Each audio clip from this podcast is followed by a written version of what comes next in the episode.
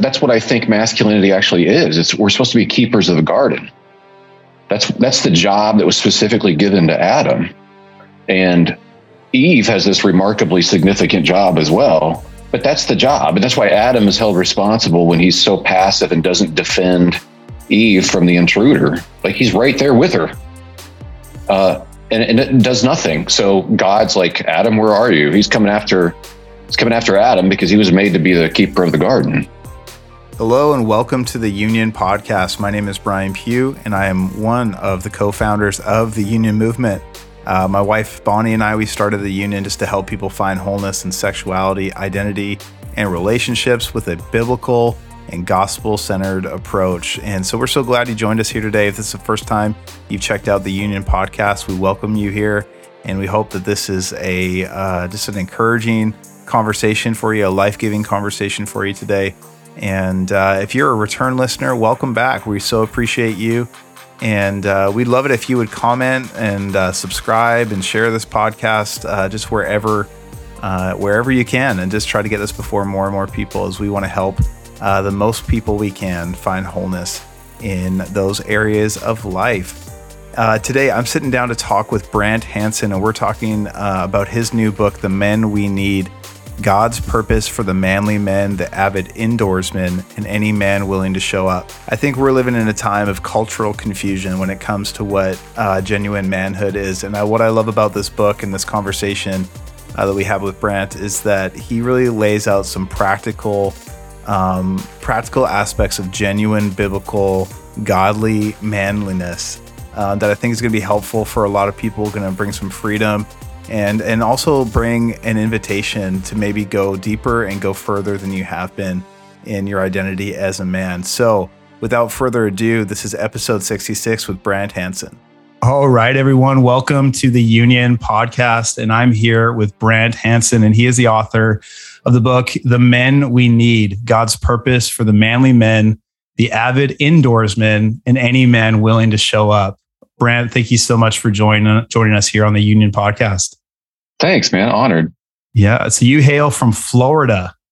That's where I live now. I'm originally from the great American Midwest, little Come towns on. in Illinois and Indiana. But yeah, I live in South Florida now, and it's pretty nice down here. So I believe it. Yeah. I believe it, man. That's so good.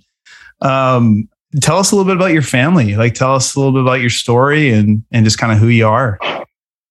Sure. Um, I'm married. We're about to have our 32nd anniversary. Um, wow. I got a grown, two grown up kids, boys in med school. Uh, daughter is expecting her baby. She and her husband, they live here in town and she was due like three days ago. So it could be in any second. Wow. Uh, we could get the text or something, but, um, yeah, so that's, that's me. Um, and I do radio stuff and I work with Cure yeah. uh, this hospital network that's global and is all about healing and and telling people about the kingdom of god. So that's oh, what i get to do. I love that. How did you get connected with cure? You know it was weird. I was emceeing this concert which i should never do. I'm terrible mc but that's not the point. But they had me go out there like hey tell everybody to text this or that and then they can give to cure. And i was like no because i don't know what cure is. Like what, what is it? Right. When they explained it to me i was like wait a second that sounds exactly like Jesus to me. Like literally, these are permanent hospitals where we bring in uh, kids that have correctable disabilities and we do free surgeries. Wow. Like orthopedic and neurosurgeries, the treatment, the care, they're, they're prayed over. The, the families who thought their kids were cursed are now told your kid's not cursed at all.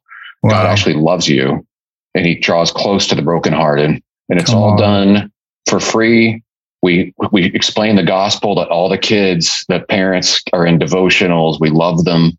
Mm-hmm. um, and we do about 13000 procedures a year surgeries. These are again these are top flight hospitals in the poorest places in the world and they're all about jesus.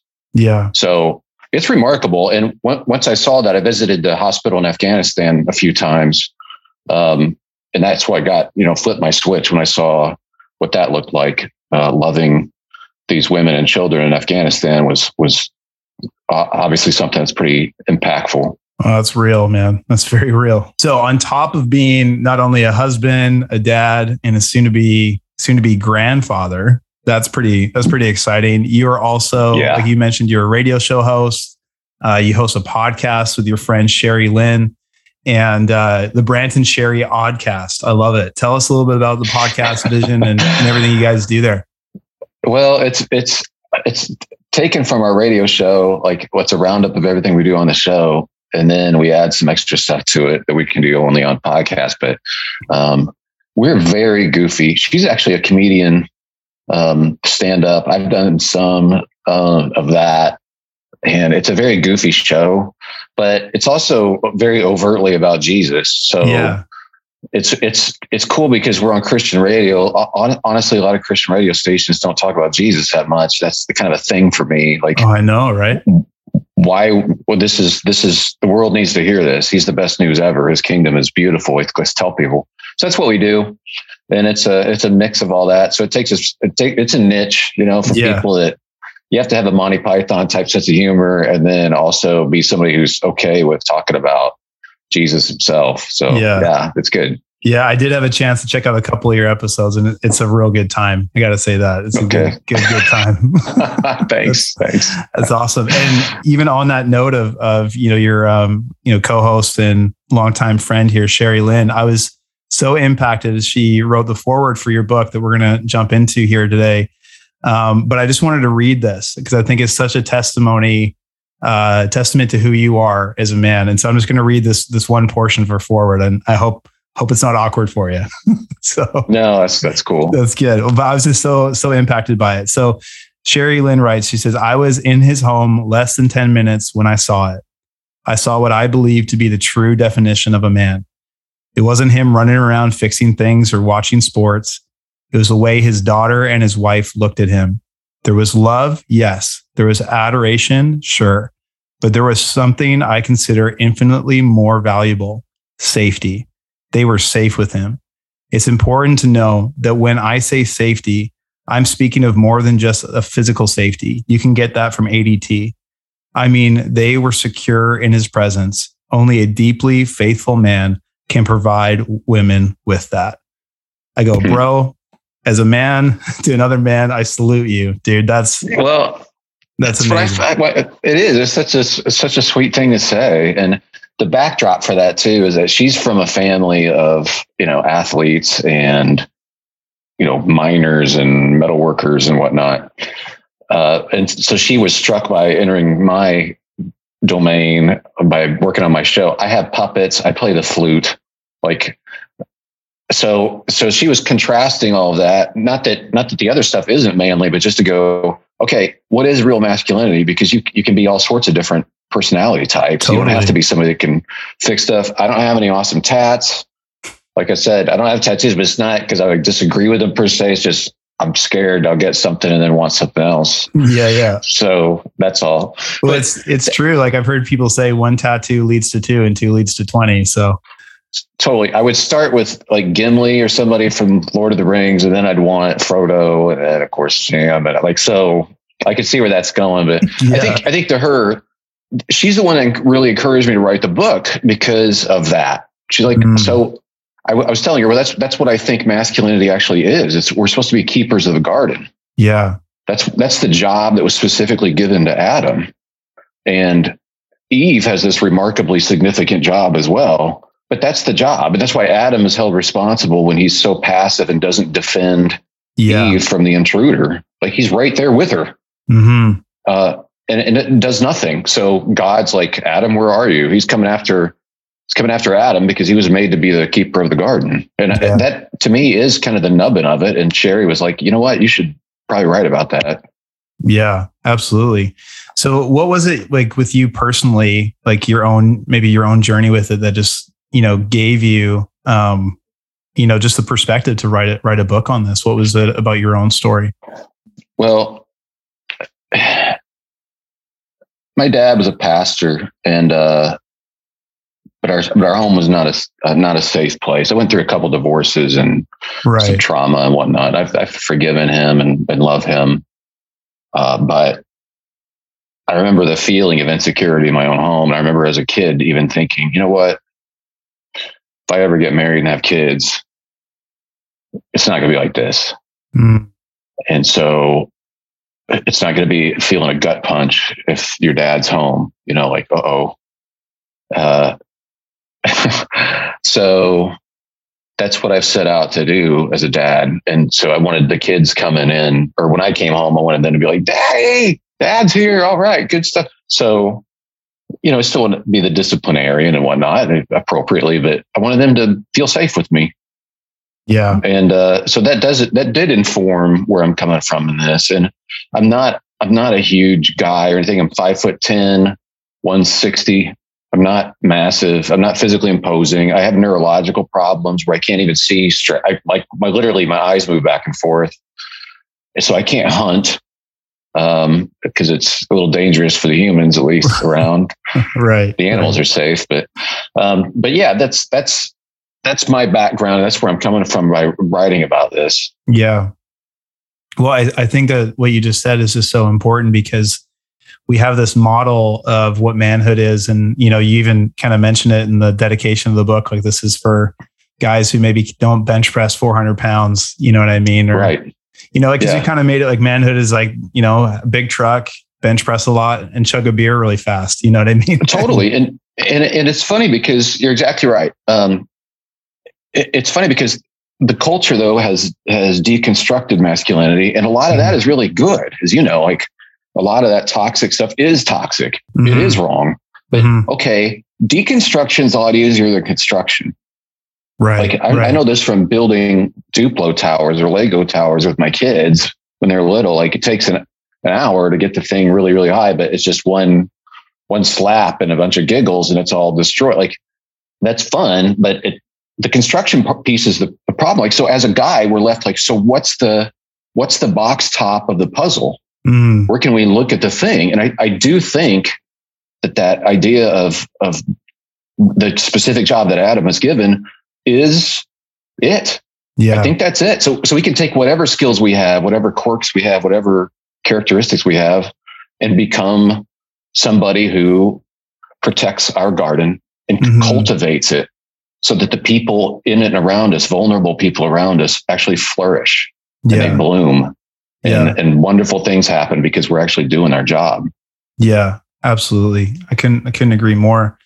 Um, you know, in the in your book, you you mentioned you trying to skip past the arguments that are currently raging about gender, and you know, all it takes is a few minutes on Twitter. You know what I mean, and on on totally. that topic, and uh, you realize that there are some very polarizing perspectives when we say masculinity um, like you already mentioned, the toxic masculinity, essentially when uh, children just get bigger and they don't really become men. They just stay selfish little boys um, mm-hmm. who just want their own desires satisfied at any means uh, or by any means necessary.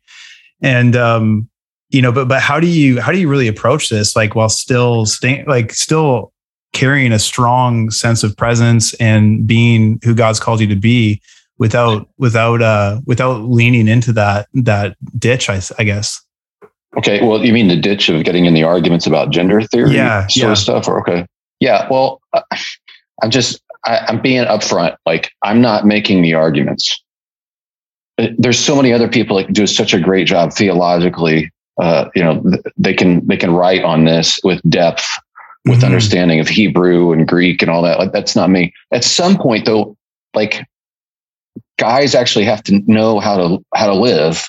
Yeah. So I don't want to just add one more book to say, hey, here's why male and female matters. I mean, that these books are important; they're needed. It's just not. This is not what my book is. Sure. So that's why I'm trying to tell people up front. Like, if you want to dispute the idea that masculine and, and feminine even have meaning, or like in Genesis 127, where it says God's image is both male and female, mm. and if you want to dispute that those words have any content behind them at all, this is not the book for. I'm not going to argue about it. Right. What right. I want to do is get, go straight to the point to actually help guys have a have a vision where they can go, oh, I get it. I get it. I know I'm supposed to be doing now. And thankfully, that's been the way it's worked out. I mean, it's been out for just a, a few weeks, but um, people get it.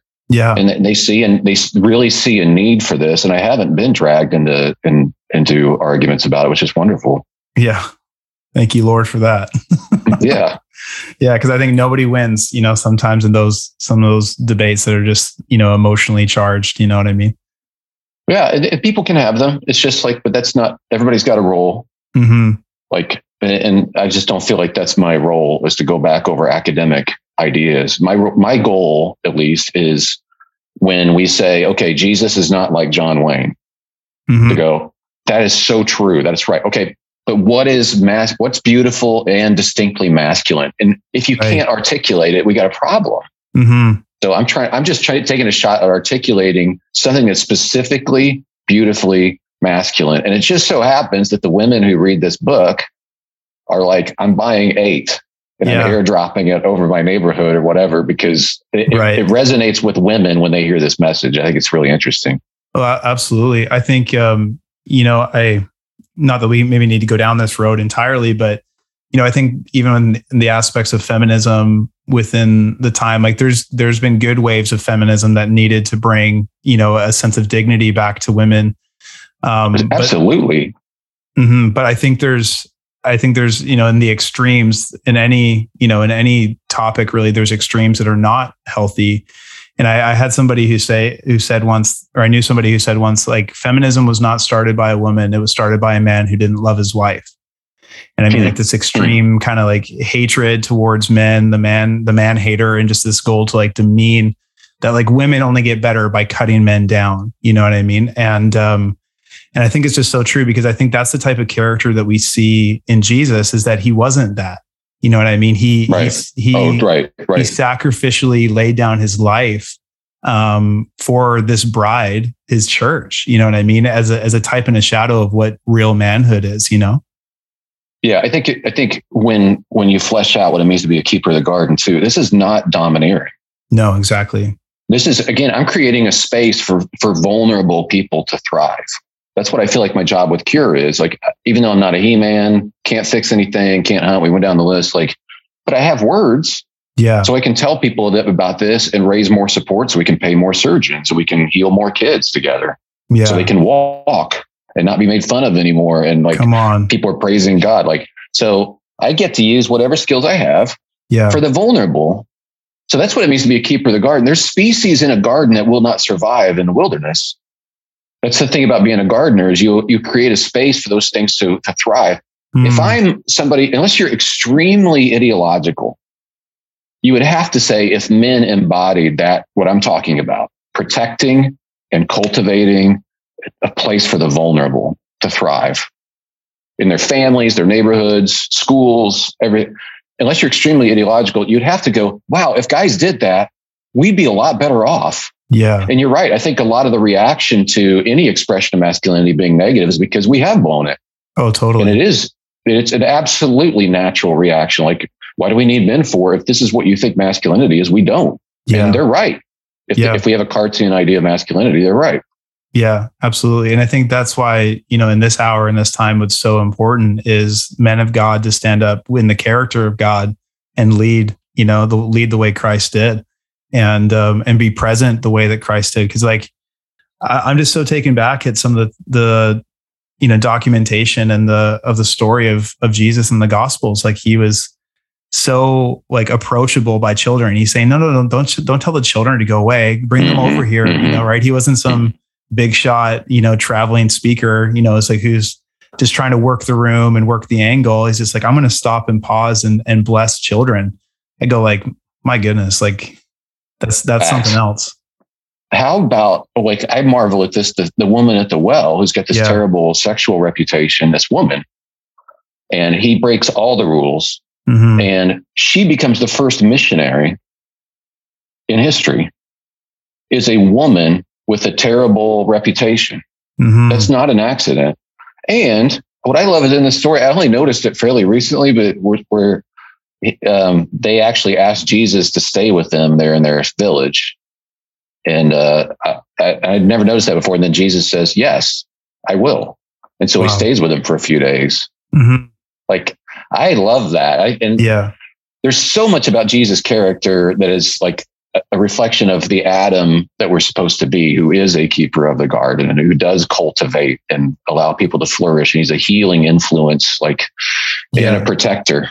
Yeah. A protector of the woman that's being about to be stoned, for instance. Like that's that is that is a brilliant representation of masculinity. Totally. Totally. And you know, this is kind of a, even a side note, I guess, on that that story. Like I've just I'm thinking too, it's like Jesus wasn't afraid to go, like you say, kind of break all the rules on a, on a couple different level of social rules and just historical realities of that time.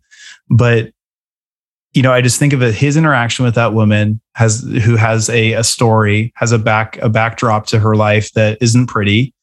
Um, you know, and I compare that to sometimes what we tell men who might be dealing with issues of lust and stuff like that. So like I'm assuming that this woman would be pretty. Like you don't have all these men as, you know, um, you know, in all these different relationships if you're not attractive, you know, right? Like I, I would just assume so. And maybe I'm wrong, but um, and like we would tell guys that, hey, hey, bounce your eyes, you know, you know, just like, you know, pull your your purity band, you know what I mean? Just get out of that situation. You know what I mean? And I guess at some point, like if you can't control your desires, there's wisdom with that. Get out of that that scenario. Right.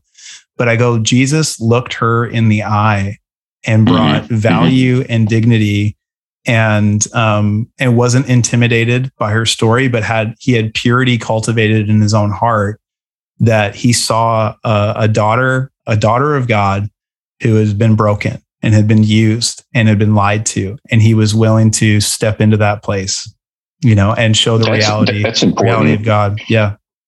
And it's one of the things I talk about in the book too. I give a scenario where a guy, I was, I was like, a woman is scantily clad, and a guy looks at her and fantasizes about her. So mm-hmm. whose fault is it? Is it 50 50? Is it 90 10? Like it's kind of her fault. She's dressed that way. I'm like, no, the correct answer is it's 100% his fault.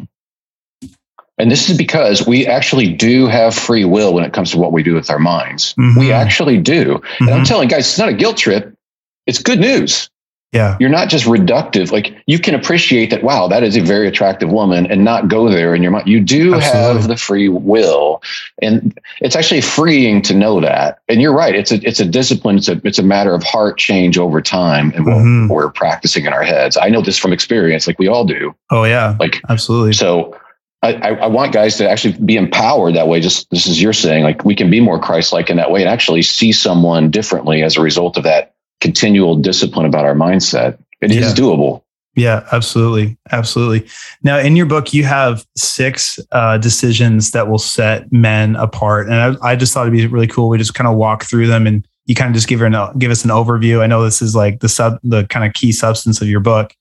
Um, but number one, forsake the fake and relish the real. Unpack that for us.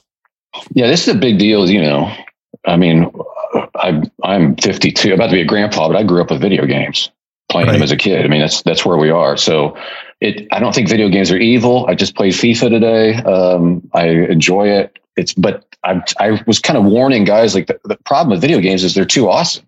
Yeah. I mean, literally, they're just, they're too much fun. You get to level up, you get dopamine hits so quickly, but in real life, it doesn't work that way.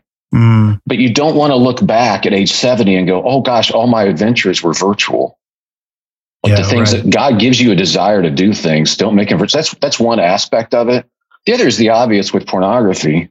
But there's, there, I actually have some good news about that. I was trying to share with guys, like, um, so much of our, uh, so much of our, some of our mental problems or struggles uh, come from um, allowing ourselves to be addicted. Mm. Um, and and so much changes. I the reason I say this is good news is because there's a whole Reddit thread. It's not even religious in nature, where people have moved on from pornography and they're t- they're, they're talking each other through it. Mm-hmm. And it's got hundreds of thousands of people in that thread that, that, that subscribe to it, but they share their experiences. And it's wild because somebody will say, two months ago, I was a different person. I've been, I've been off of pornography for two months. I have more energy. Mm-hmm. I'm kinder. I have more confidence. I can focus on my, it's amazing. I include some of those stories in there. It's like so much of the stuff that's holding us back is just a little thing. And the other, the, the other thing I'm trying to say is you can make huge progress in that area just by changing your schedule around. Yeah. That's it. Like it's wild how your mindset can change just because you're busy and you've got other stuff going on. Mm-hmm. And I use the example of I, I was a youth pastor, not a very good one for a while. Um, but I did it for about four years and I enjoyed a lot of it. But sure. I took uh, some guys and some girls and some adults on a on a trip to Mexico to build a house, you know, like you do. And uh, it was hot and it was dusty and it was busy and we were we were mixing our own cement by hand and everything. We were just tired. At the end of the week, I turned to these guys that I have a good relationship with, and I actually said, "Hey, is I was curious because it's always lust is always the number one topic, you know. Sure, it's like, sure. Has that been a big issue for you this week? And they all were like, "Whoa, no, mm-hmm. no, it hasn't. We've been," and they were they laughed about it. Like we've been so busy working and laughing and eating and and being tired. Yeah. And serving. Yeah. Yeah. It was a schedule change. So I, I, just there is some good news about that, but I, am trying to tell guys like you do not the, the upshot from that decision is valuing real life versus fake things. Yeah. Uh, and, and a real woman will change you versus the fake. That's the thing, as you know, and you guys spend a lot of time on this, is focus mm-hmm. what you're doing. But you know, a, a, fake woman or a fake relationship will not call you out to be a man. Will yeah. not challenge you. Will not argue with you. Will not uh, make you get up at 2 a.m. You know, because she's not feeling well and you need to go to to the pharmacy or something like that's real relationship. That will help you change and grow up. The fake yeah. stuff will just leave us alone and they'll leave us lonely old men is what they'll leave us. Yeah. So yeah. Yeah, absolutely. I'm trying to think the character's name in Peter Pan, like the the girl's name. Is it Mary or Ma- Mary sounds right, but I, yeah. don't think I've ever actually read it or seen the show. Well, I, I heard I somebody bad. making a connection to like, you know, the Lost Boys in Neverland and they get Tinkerbell, you know, who's kind of like this, you Interesting. Know, pre- pretty attractive, you know what I mean? Like, um, yeah. and, and then this, this other, this character shows up, you know, and the, the whole family comes in and I'm totally butchering the story. Oh my gosh. but like this, this, this lady shows up, this young lady shows up and Peter Pan's like interested in her, but he realizes he's got to grow up to get her. Ah. And it's like, it's like, if you stay, if you just stay, you know pacified with immaturity or mm-hmm. just like hey i'm just going to just live for myself it's like yeah you you mm-hmm. get you get tinkerbell but to actually get something real and something um you know something beautiful and and not that tinkerbell's not attractive and i think in some ways like pornography is is attracting because it appeals to a god-given sexual desire but it's not it's just not real you know what i mean right. and but oh, well, i think I, I, right I, I was no, just going to no, say, no, like, I, I think if you, as we grow up and we choose maturity, we actually get really what we're looking for. You know what I mean? Absolutely. And we get, we get the real. So that is exactly right. Um, it's funny. I, I, quoted some author. I can't remember. It was Kurt Vonnegut or somebody. He had a, an exchange between two guys, and it was back in the day when people had magazines or whatever. And mm-hmm. one guy's like, "Hey, check out this girl," and holds up the magazine picture, and the other guy's like, that's not a girl. That's a piece of paper. Yeah, it's a good word. Like that is a good. Yeah, I was like, that is that's right. That's not a girl. Those are pixels. You're being yeah. faked out again. Yeah. And again, you're left by yourself. And that's where sin always, it's just, it's just a little taste of hell mm-hmm. because it's always isolating. Yeah. It's, it always looks like the real thing and then it's not. And it's, it's a sucker punch. So that's why yeah. I'm saying embrace the, embrace the real and forsake the fake. I love it. I love it. I think we could do a whole episode just on that. But totally. Yeah. Um, point two is protect the vulnerable. Protect the vulnerable. Yeah, that's uh that's a big part of it, right? I mean, I talked about being a keeper of the garden and mm-hmm. this being your role. And I especially want to tell young guys like it's it's really wild that young men are the source of so much crime Yeah. because it is. I mean, just statistically, and when people see a 22 year old guy walking in the neighborhood, a lot of times like, uh oh. What they should say is, "Oh, I'm so glad he's here." Right. Because if you because you're in your physical prime mm-hmm. and you're given a, a, desire to take risks and whatnot, that's that's why you know that's the best age to be a soldier. For instance, like these are the best right. soldiers. Like, if you understand what your role is, yeah. So they should the, your neighborhood should be safer, whatever age you are or whatever your skills are. Your neighborhood should be safer because you're there. Yeah, absolutely. And you are going to protect children. You're going to protect women. You're going to be on the lookout for that sort of thing. I'm not, I'm, it's not a joke. It's like a serious thing to be aware of what's going on because most people aren't. No, no. So this is a, this is very key. Obviously, the vulnerable people in your sphere as well are, if you're married, it's your wife, it's it's kids mm-hmm. in your home. Um, it's pretty much everybody that's around you. But th- I think that's a big part of it. One quick story I wanted to tell you. I, I start the book with a story, but it was so interesting to me. In college, we did a tour of the women's house across the street. It was like where I went to the University of Illinois. They had a men's Christian house and a women's. But we did a tour the same poster was in every girl's room. Hmm. And I was like, what, what is the deal with this poster? And it was a poster of a guy. It's a, it's, he's turned to the side. So it's like a profile and he's holding a baby. Wow. And I was like, what? So I was laughing, just like, we are all like, what is the deal? I'm sure this guy's attractive. And they were like, yeah, he's attractive, but it's not him. It's the way the baby's looking at him. That's what wow. makes him so hot. Hmm. I thought, well, that's really interesting. And that's the best selling poster in the history of posters, it turns out. It's called L'Enfant. It's taken by a French uh, photographer. No way. But if you can go online, you can see it. Now, the, the guy's, I'm sure, attractive, but there's a million male models. The point is, the baby's looking up at him, clearly so vulnerable, but making eye contact, like, I know you're going to protect me. Yeah. And women resonate with that. Yeah. So I'm telling guys, whether, whether you're handsome or not, almost doesn't matter. Mm-hmm because if you embody this security thing, women find that very attractive. And your mm-hmm. wife, what you can have a pot belly if you, or you can have ripped abs. If you have ripped abs and you're you don't make your wife feel secure, you flirt with other women, she's not going to be attracted to you. No, no, absolutely.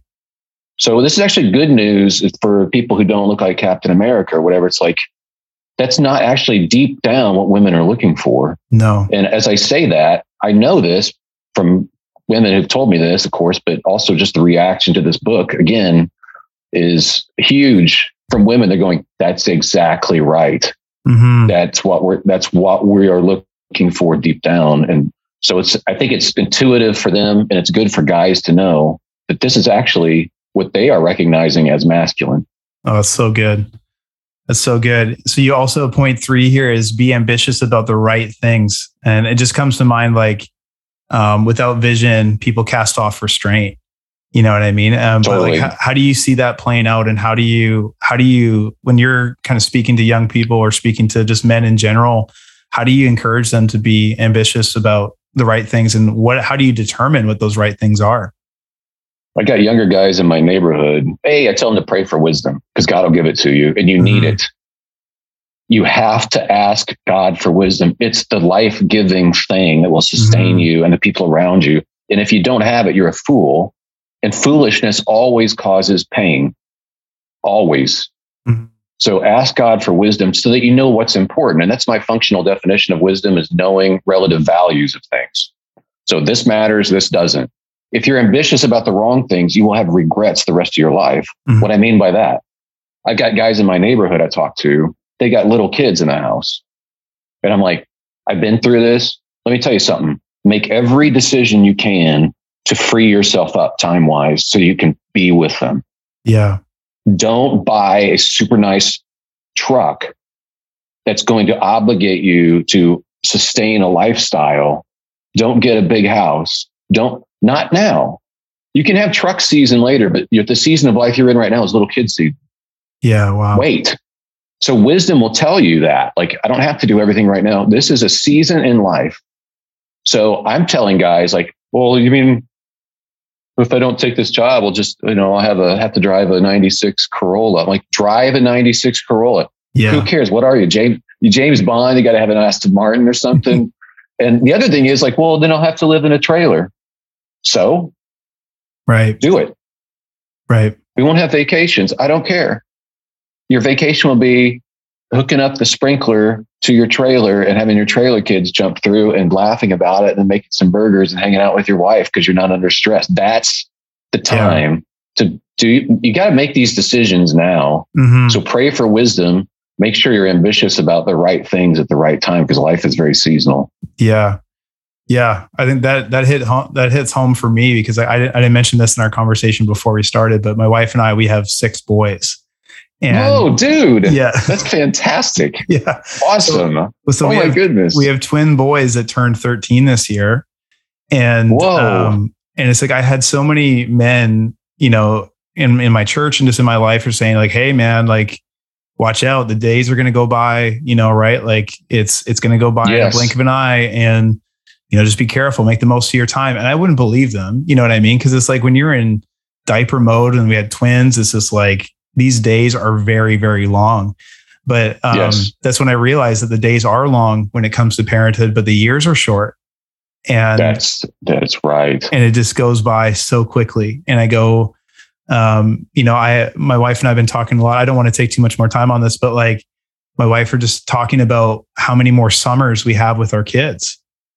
With mm-hmm. at, least, at least with our twins is like is about six. We have six summers left of summer vacation and camping and things like that. And I go, man, it puts an urgency, you know, on choosing the right things and uh, sacrificing for, you know, not necessarily not sacrificing necessarily um, bad things, but sacrificing the good things for the best things, you know? For the best things. And you don't get this back. That's right. So that's what I'm saying. The regret's going forever. They get one shot at having a dad, and that's mm-hmm. you. Yeah. So how valuable is that versus. Versus purchasing decisions? And the other thing is too, what's weird in my own life has been I opted to take a very low paying job at where I was done about noon every day. I'm not kidding. It's a morning show job and we barely made it. But I mm-hmm. had every afternoon with my kids. Yeah. Every afternoon as they grew up. But that was the right decision. I didn't know where my retirement was going to come from. I didn't know. But it's funny because now that the kids are out of the house, we're catching up. Wow. Like it's, it, it has worked. I am so thankful. But I tell guys, like, that was, of all the things I have screwed up, and there are many, that was a good decision. Yeah. Yeah. So good, man. Oh, you know, we've we've kind of touched on this a little bit already, but like make women and children feel safe and not threatened. Um, how do, yeah, how do you how do you communicate that to guys? Like when it's a lot of times when we say we're going to be a protector, it's like, well, you got to get your shoulders back, you got to look intimidating and keep the bad guys right. away. You know, how do you? So how do you unpack so I, that? I read this in another guy's book, and I put I put it in there with the reference, but it was so good of course we think, well, if somebody comes in my house and tries to mess with my wife or kids, I'll defend them to the, you know, to the death. Of course we'll say that. And it, that's true, I think, for most of us, like that, yeah. But most of the time it doesn't happen. Mm. And one guy had a realization, I quoted him in the book, but he said, I realized the intruder is me. Wow. Because it, it's it's my words. It's my lack of response, my lack of blessing my kids, my lack of blessing my wife, my words actually hurt. Mm. I can, and he said, the intruder who needs to die is actually me as a sinner. Wow. That's what needs to die. Like me being a jerk. I need to be more compassionate. I need to have mercy on my family. So that's one of the things I'm I'm saying too, because you can you can say you know, I, have got a shotgun, I'll protect the house. Okay. But most of the time, they can feel insecure because of your anger issues, your stuff mm. that you're bringing into the house. They don't feel secure because your wife wonders if you have a straying eye, for instance. She doesn't feel secure. So usually it's you. Mm-hmm. So that, that's just something I wanted to make sure is clear because when I had read that, I thought, oh my goodness, that's right. And it's helped me think in my interactions with the people around me, how do I build them up instead of make them feel more vulnerable? Right. So I hope that makes sense. Oh, it totally does. And I think, oh man, I think this is just, this is the issue, isn't it? It's like, you know, Adam's sin, you know, is very unique and I think it's different than, than Eve's, but the sin of passivity, you know what I mean? Not, yes, not just not right. being intentional to set an atmosphere and a tone for the garden, you know, and yes. um, you know, and, and that I think causes what, people to feel insecure. Totally, totally. And I go like, I would, I just wonder what the story would look like if Adam, instead of, you know, just kind of going with the flow. And, you know, like I think you, you wrote in the nap, like I wonder, or excuse me, you wrote in the book, like I wonder if he was laying down having a nap or something like that. Like it just seems like he was right there with her. And yeah, the, the text actually makes it sound like he was right there with her, just doing nothing. Yeah, and I go, I wonder what it would look like if he said, "Hey, sweetheart, like remember, th- remember, this is what God had for us." Like he said, we could have anything in this garden, and this is this is the one thing he said. No, I know it looks good. I know you, you want to make life better for us. This is a beautiful aspect of who you are, but we don't want to go beyond the beautiful boundary that God's put around this. You know, I wonder like if that active, that noticing, that intentional action that he would have taken in that moment, what what that whole conversation with darkness and all that stuff that's going on simultaneously, you know, what that would have yeah. looked like. Yeah, well, that would have that would have changed everything. Or if yeah. he just would have said, "You're out of here, buddy," you're like, yeah. uh, "This guy's a liar," yeah, and uh, you're not welcome here in this garden. Totally. Like that's that's uh, that's important. Mm. How do you uh, how do you encourage guys to choose today who they will become tomorrow? I'm telling guys, yeah, it's one of the decisions there's a trajectory to life. You're going to wind up being a caricature of who you're, who you are now, for good or ill. Like, you know, some old people are super saintly, like they listen, they're secure. You're just like, oh, mm-hmm. man, what a, what a man. Yeah. And then there's other guys that will, will, they'll hit you with the shopping cart at the grocery store. They're just bitter and angry. Like, you don't decide to do that at age 70. You're not like, hey, I'm going to be bitter uh, shopping cart hit guy. Yeah. Um, and you also don't just decide, I'm going to be at peace. Like this is over the years. And mm-hmm. I'm telling guys, here's what determines that it's what you pay attention to. Yeah. That's it. That's the one thing you can actually pay is attention. And it's like you're buying, you are paying to attend something. It's like buying a ticket to this or that mm-hmm. with your mind. And in Proverbs, where it says, guard your heart because it's the wellspring of all life, they use heart in the Bible poetically, like it means your mind. Yeah. Yeah. They don't, so they don't talk about brains in the, in the Bible because that's not a medical thing at the time. Mm-hmm. Guard your mind because it's the wellspring. Like what you put your attention to is everything. And Dallas Willard said that when I first read that he said that's that determines who you're becoming is what you're paying attention to. It's like, yeah, oh my goodness, that's right. I never thought about it. Yeah. So so decide now who you want to become and pay attention to the things that will get you to that. No, man, that's so good. That's so good. So, last but certainly not least, take responsibility for your own spiritual journey using the R word, responsibility. Let's go. Yeah. And this is, this could be a guilt trip, but it's totally not. So no, it's not going to be like, you better pray because I, I, always felt guilty because I've, I've always struggled to have a good prayer life. And only in the last couple of years that I really made some good strides. It's kind mm. of embarrassing, but, um, but you know what helped was realizing because somebody had said this and I hadn't thought about it before. Was like realizing I pray because God wants to partner with me. Like he's he's looking for partners like abraham he's looking for a partner like to, to work out his will. Adam and eve were to partner with him in, in the world. And uh this is what he's still looking for. Like i get yeah. to talk to him about what we're doing together. I mean, he's my lord i'm not in charge but he's he's partnering with me in my work yeah in my relationships i can talk to him about this stuff yeah so that really helped the other thing I, that helped me too is find, finding out that what god's really looking for isn't emotion Mm. We can now emotions can be good for sure. The emphasis in scripture is not on emotions. That's right. It, our culture's emphasis is on our emotions, but and sometimes church culture yeah. is on emotions, but a lot of guys can't relate to that, so we get discouraged. Mm-hmm. I'm very hyper hyperlogical and analytical. I'm not particularly emotional. So I can be like, I don't feel God around. Everybody else is like, I can feel God's presence in this place. Like, well, I don't. Does that mean does that mean I'm a loser or Right. But the good news is I'm not a loser. No. Whether I feel God around or not doesn't change whether he's around. Mm-hmm. What God's looking for is loyalty. Yeah. And that's something a lot of us guys can go, I get it. So I'm a sinner. I know I'm a sinner. I keep falling into things. I keep having to get back up, asking God have mercy on me. But I'm going to keep showing up every day. I'm going to keep, I'm yeah. going to keep having that conversation with him. I'm going to, I'm going to be loyal to him. Mm-hmm. That's what I'm going to do. So I'm telling guys like, no one's going to do that for you. It's a huge opportunity to be able to pray. Uh, but that's, that is up to you. But man, what an opportunity. Mm-hmm. Don't miss it. And this loyalty thing, man, we can do that. Even though we're, we're broken and we make, we make mistakes and we're sinners, like we can still keep showing up and have this relationship with him. Yeah, absolutely. Brant, this has been an awesome conversation, man. I so appreciate your heart and your perspective on this, and um, I, I, hope and pray that this get this book just explodes and gets Thank in you. many people's lives as possible. This is such a needed message. How uh, how can people listening get their copy of uh, the Men We Need? It's it's at Amazon or all the other places, like all the book places. And I'm at branthansen.com. If anybody cool. wants to hunt me down there. You're on Instagram. Are you doing the uh, Instagram thing?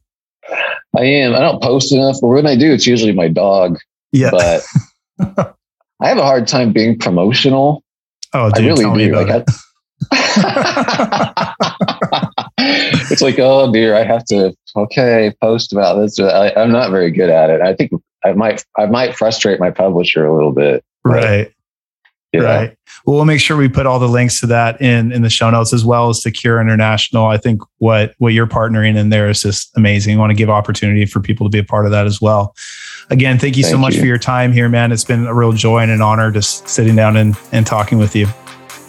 My pleasure. God bless you, man.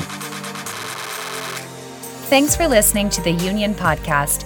If you have any questions or comments, we'd love to hear from you please email us at podcast at theunionmovement.com. For more information, please visit our website, theunionmovement.com, or find us on Facebook and Instagram at The Union Movement.